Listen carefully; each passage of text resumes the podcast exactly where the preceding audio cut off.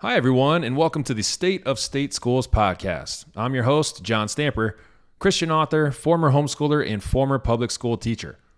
Once a week, I'll give a quick recap of the most important headlines in education and pull back the curtain on what's really happening in our kids' schools. If you're a teacher, parent, or homeschool family, this podcast is for you. Thanks for listening, and let's get started. Hello, everybody. Welcome to episode number forty. Here's what I'll be talking about in this episode. A Virginia school district is being sued over its racially divisive curriculum. I'll be talking about California Assembly Bill ten seventy-eight, and a public school superintendent says he will not support pornographic materials in his schools. Story number one, in Virginia, five families have joined together to file a lawsuit against the Albemarle County Public Schools. This is in the Charlottesville area.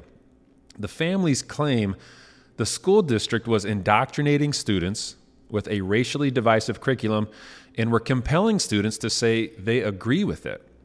This lawsuit was actually dismissed last year by a lower court, so the families appealed that decision, and the oral arguments for that appeal were just held last week. So basically, this suit has been going on for a few years now.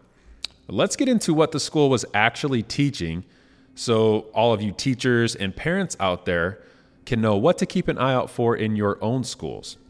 First, in twenty nineteen, the school district implemented a new quote-unquote anti-racism policy. And if you read through it, you'll see the words diversity, equity, and inclusion on just about every line. The point of the whole policy was to create, you know, a policy to fight racism, which sounds positive, of course. Racism is wrong. But as is often the case with these policies, this is their starting point. Okay, this is where they start. Communities of color are being oppressed by white people. That's what they base this whole policy off of. Communities of color, quote unquote, are being oppressed by white people. And that systemic racism and racist institutions only exist to serve white people. They describe this in the policy. So, according to them, to fight racism, they have to draw sweeping conclusions about one group of people solely based on their skin color. This is also known as racism. One strategy used in this quote-unquote anti-racism policy was to use restorative justice to discipline students instead of school suspensions, for example. The idea was that restorative justice would reduce racial disparities within school discipline. Apparently, white students weren't being suspended at a high enough rate. So I wonder, would this use of, you know, restorative justice, would it be used equally with all students, regardless of skin color? Or is this just for students with one particular skin color? Well, if the goal is to reduce racial disparities, that means either the numbers for one racial group have to come down, or the numbers for another racial group have to go up so that there's less of a disparity. So the policy can't be applied equally to all students. Another proposed solution uh, in this school policy was to consider race when placing students in honors classes. So, for example, if the honors English class doesn't have the right amount of students with a certain skin color, the school's equity board will step right in and fix that problem. And just to reiterate that this policy bases all of these things off of systemic racism and racist institutions designed to serve only white people. So clearly, as it concerns this honors program policy, non-white students would get preferential treatment over white students. That's in this policy. Again, the main consideration is skin color and not merit. That's a racist policy. You can't claim to be fighting racism when your own actions are overtly racist. The lawsuit also claims that students had to participate in racist and discriminatory activities in class. For example, students were asked to raise their hands and identify their own level of privilege. Then they would look around at who was privileged and who was marginalized and write down the characteristics of each group. Who's oppressed and, you know, who are the oppressors? So I wonder what kind of characteristics they would observe and write down. Hmm. Well, not surprisingly, the results of that activity stated that white, Christian, cisgender men were the oppressors. I mean, I could have told you that would have been the outcome from the very beginning. So again, this is why these families are suing this school system. The school policy is racially divisive and was even implemented with younger students. An eighth grade program stated that white, Christian, cisgender men were the quote-unquote dominant culture in America, and that everyone else was the quote-unquote subordinate culture. So racism and discrimination are consistent throughout this policy, you know, which then turns into curriculum and classroom material. And the end result is to have the white Christian students raise their hands, confess their guilt, while their teacher and classmates write down their sin of having the wrong skin color or the wrong religion.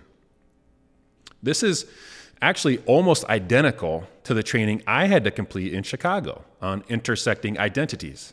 It said all the same stuff, just with, you know, with the terms privileged and marginalized, but the privileged people were the ones doing all of the abusive stuff. You know, like being a Christian man, a white man, having a job, having a home, all that, you know, abusive, evil stuff. I'm joking, of course. So this stuff has been in schools for years now, and it's still in schools.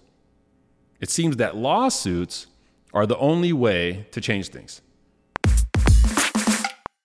Story number two, in California, Assembly Bill ten seventy-eight now moves on to Governor Newsom's desk, and it is expected to be signed into law. This law would do a couple of things. First, it would prevent schools from banning or removing books that are L G B T Q related.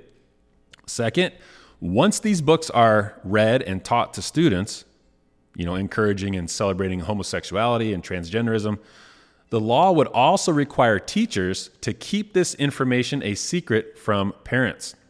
That's right. This is state-sponsored sexual grooming and removal of parental authority, quite literally. This bill was introduced by California's first openly gay black male legislator, Corey Jackson. Jackson claimed that this bill would prevent future book bans and curriculum censorship. Earlier in the year, there was a debate over this bill, whether or not it should pass. During that debate, a mother of two gave her side of the story. This mother talked about one book in particular titled, quote unquote, This Book is Gay. That's the name of the book. She said, quote, "This book is currently in my thirteen-year-old son's school library. It will remain. A book that has nothing to do with being gay and everything to do with grooming children to make them accessible to adults. Don't believe me? I quote," and this is her reading the book, I quote, "How to use sex apps. Number one, upload a tiny picture of yourself to the app. Number two, the app works out your location. Number three, the app tells you where the nearest homosexuals are. Number four, you then chat to them. Number five, because they are near, you can meet with them," end quote. So this book, this is still the mother saying, this book in my son's school explains sex acts in explicit detail in language targeted toward kids, end quote. So the mother's done talking. So she was reading from that book. Based on this mother's testimony, this book would be required by law to remain inside public school libraries.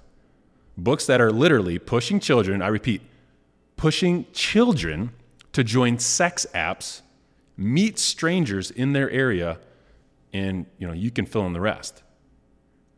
So what do parents do? What's left? What can they do? This will be the law. A lot of people support this stuff. Yeah, and a lot of people don't, but only one side can win. And the governor is the one signing the bill into law. So parents, are you comfortable sending your kids to an environment like this? Are your kids equipped to handle it? Are they mature enough? Is their faith anchored well enough?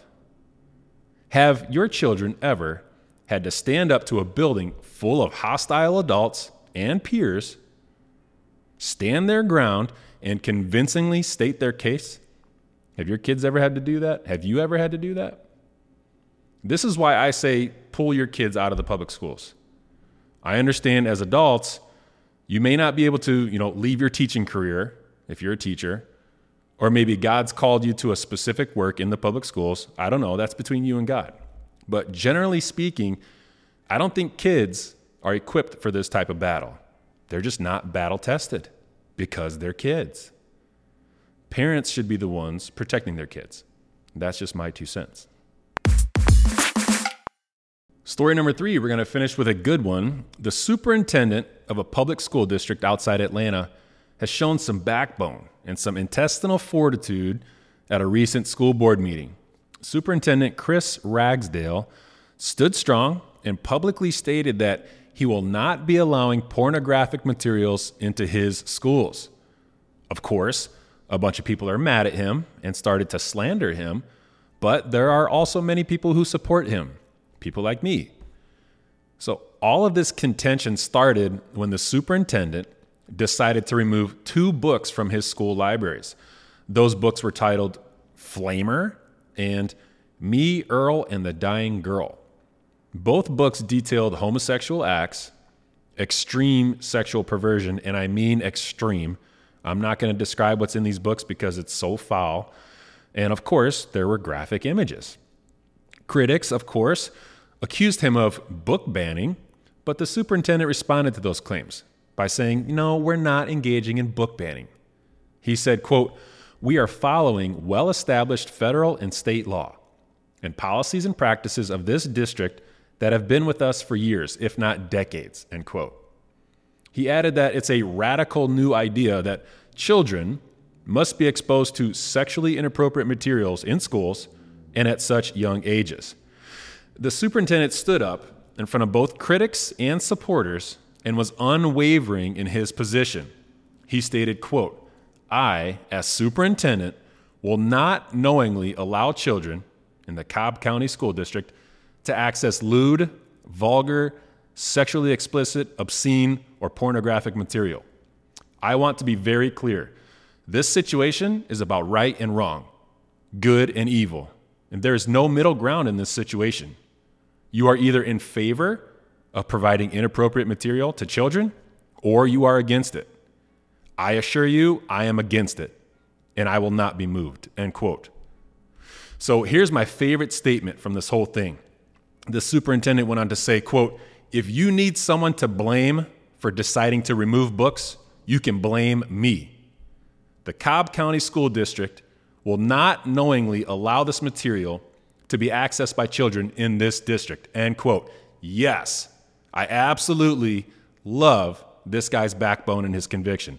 Good for him. And you know what? It's good for the school district too. They have themselves a real leader here. Look, it's not easy doing what this guy's doing. The superintendent of any school district is constantly under a ton of pressure and a ton of scrutiny. Constantly.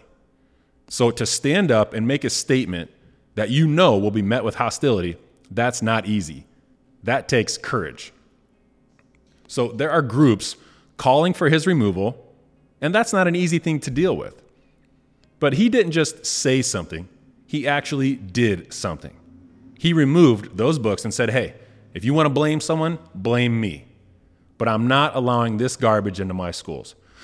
So to all the schools and all the communities who are sick of this stuff, you need to defend your leaders when they take moral stands like this, because it's not easy.